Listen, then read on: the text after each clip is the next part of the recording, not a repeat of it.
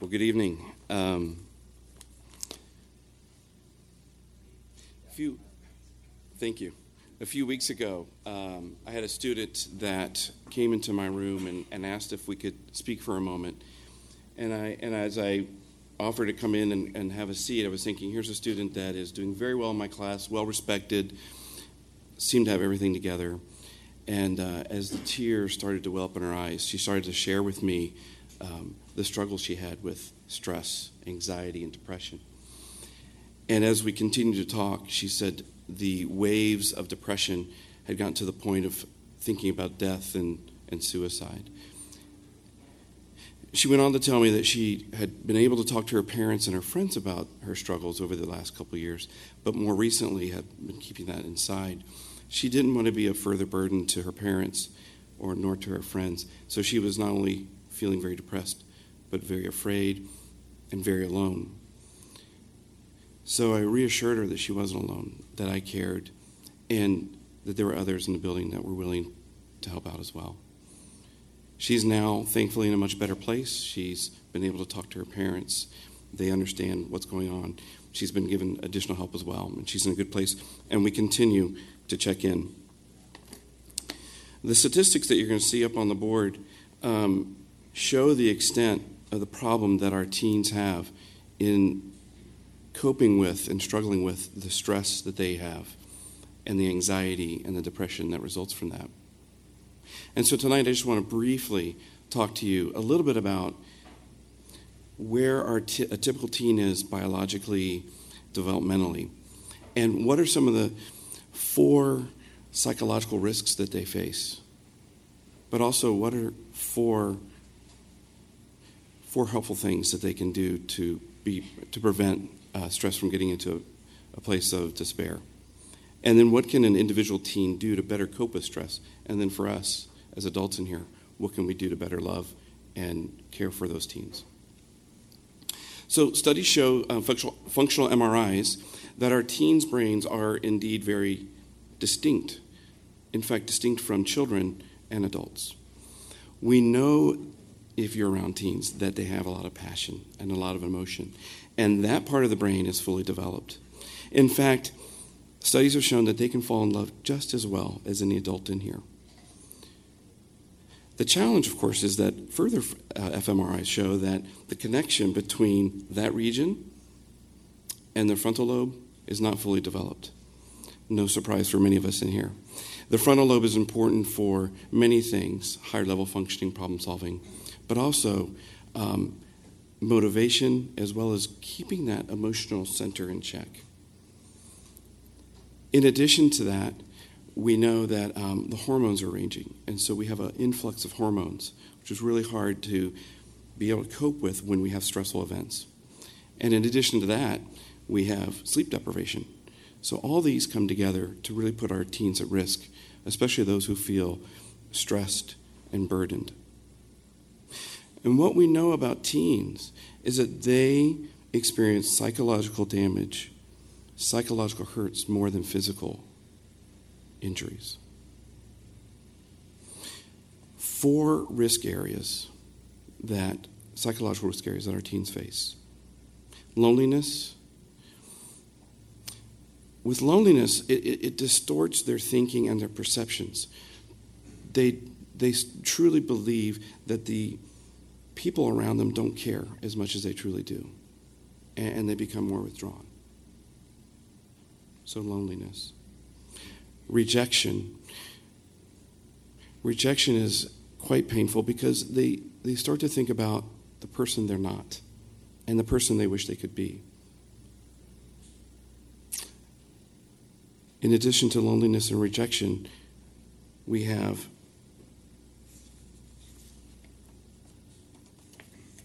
I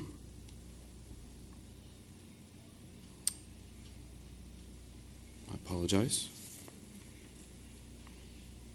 On a side note, my students would love to have this clock in the classroom.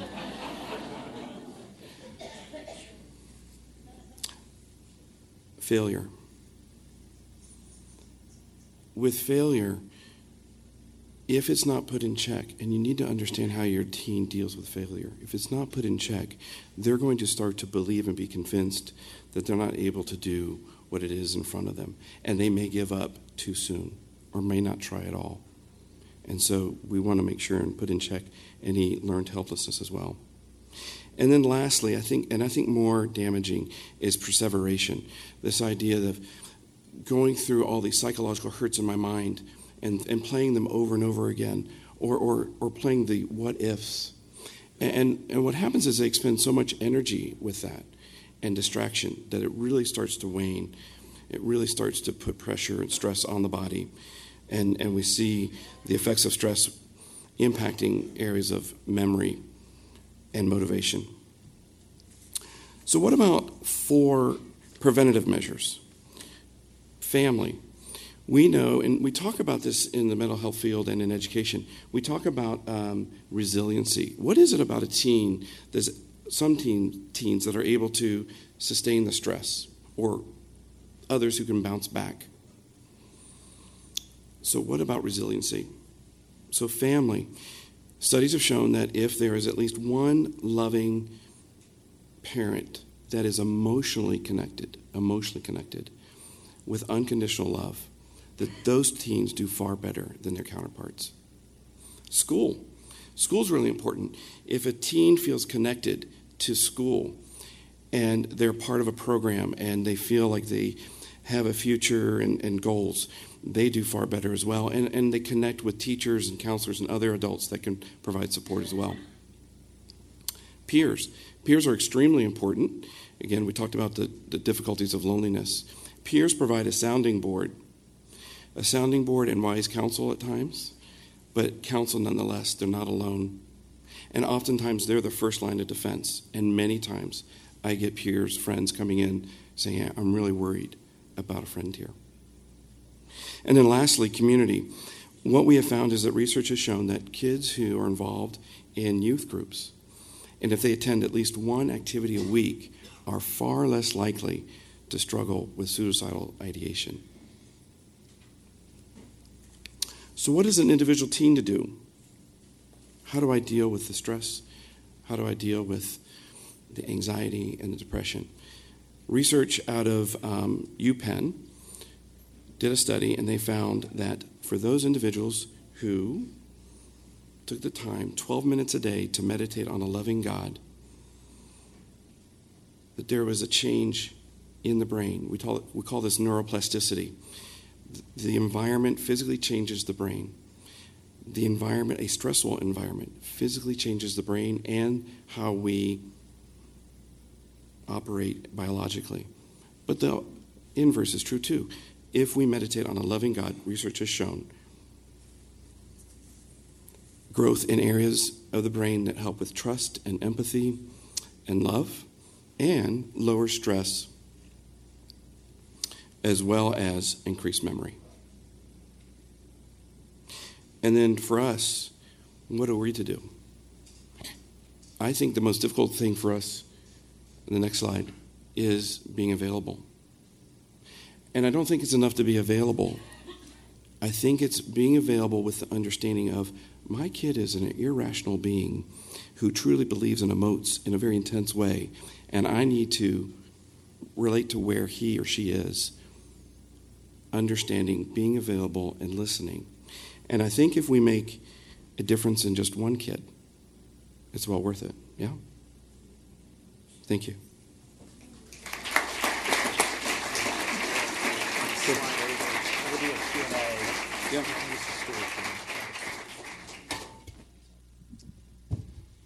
Um, you can pull the lights up a little bit, Pat. And we're going to um, finish off this time actually with a little bit of Q&A with Coulter. So the topic that he's hitting on is one that some of us are dealing with directly, either because we are teenagers in this room or because you have teenagers. But it's another one that's one. It's an area that many of us probably don't have a lot of expertise in. So whether we are uh, a parent, an aunt, an uncle, a grandparent, or are a teenager ourselves, what is it that we're supposed to do? How do we uh, how do we deal with some of these stressors that are on these kids? Coulter hit on it a little bit, but um, I'd love to take some questions that you would have for somebody like him who has worked with teenagers for so many years and um, and you know just take about five minutes to do that. But I'm going to start with the first question, which is, you've worked with so many kids. Um, what are some of the mistakes that that adults make when trying to interact with kids, whether it's their own or some other kid? It's understandable, but I think that the uh, one of the things that um, that I see often is that we see, and no offense to my teens in here, but we see teens as um, adults, and, and, they are adult in body form, but they really do think and emote very differently. And I think a lot of times they don't feel like they're being taken seriously because to many of us it's irrational. Um, it is subjective. I think if you think of it that way. Um, but I think that's probably the biggest thing I see often. Um, questions out there, questions that you would have for Coulter for dealing with teenagers, for suicide and stress that they're under. Anyone, if you have them out there. There's someone in the back. You can just holler. Yes, go ahead.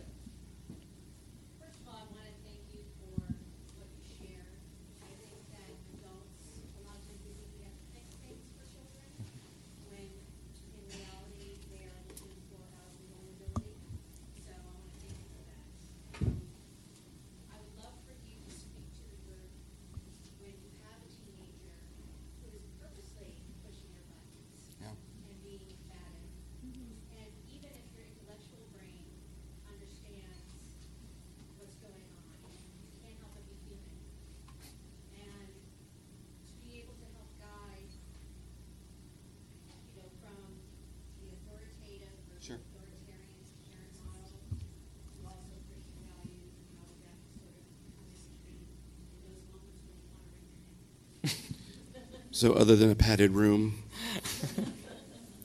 um, I, I, learned two words early on um, regardless and nevertheless, which helps really de escalate things. Um, so, regardless, nevertheless, you know, everyone else, you know, regardless, nevertheless. I think the other thing is um, I can choose not to fight. If I understand that this is someone who's coming at me very upset and tense, I don't have to go there, and we may need to kind of come back. So I have to be the adult there, and yes, that's very challenging after a long day at work, and they don't appreciate me. And again, really, again, um, I think part of the challenge. I think part of the challenge is the inconsistency. You know, there can be moments of lucidity and rationality, and you're like, "We've made it," only for five minutes to go by and be like, "I cannot believe they just did or said that." It is just part of the beast. Um, and so I think you just, we have to be the adult. We have to pull back.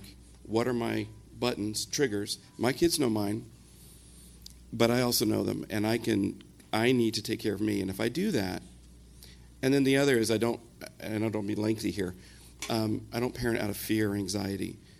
I, and I can. And so I need to rely on God and Holy Spirit and just prayerfully. I mean, we didn't talk about prayer, but praying for and over your kid's room. Don't do it when they're there; they freak out. But, but, um, but that I, I, has been. I can testify that's been really helpful. Any other questions? Another question? Yes.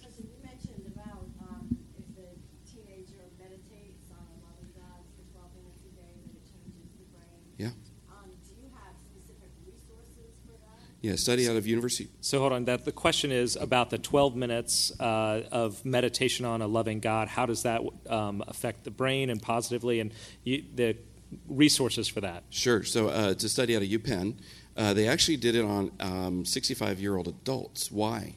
Because neuroplasticity we know um, happens a little easier when we're younger. So what about older folks? So it was actually done on older. So it's for all of us dealing with anxiety, stress, pressure that we slow down, breathe deep, meditate, um, and, and I would encourage you all to take the 30 day challenge. Uh, 12 minutes a day on a loving God. There were other groups, control groups, groups that focused on a, a callous or a cold or distant God. No changes. University of Pennsylvania.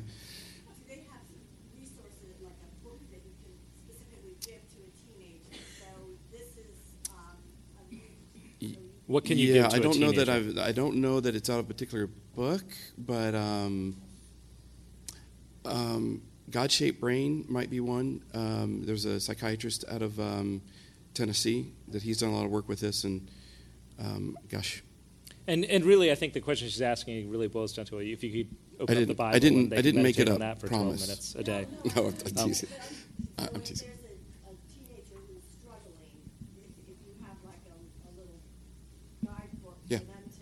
God, God shaped brain. I, I show um, a couple of videos of this gentleman who does it. You'll find it YouTube, and uh, teens teens really resonate with that. So, Coulter, I'm going to close us with one last question for you, which is you have spent more than 25 years working with teenagers. Some people think that's crazy. Why do you do it? Well, I haven't grown up myself, as my wife might attest. But, um, you know, I, I see I, I, maybe part of it is it's like um, a software program. You know, you look at an, individual, there's a, a program that runs, um, and we all have different operating systems. Some need major upgrades, uh, some have patches. And, and, so I find it challenging and rewarding, and there's a lot of energy. You came by and had school lunch with me uh, the other day and sat, and sat in class. Fairfax County Public School lunch is fantastic. Well, and what was your take on the fun being it was in the classroom? fun. It was fun. They have a lot of energy, and uh, they're all over the place, and um, Yeah. it's it's a great environment. And no one class is ever the same year in and year out. Um, ladies and gentlemen, let's welcome, uh, thank Coulter Weaver for sharing with us.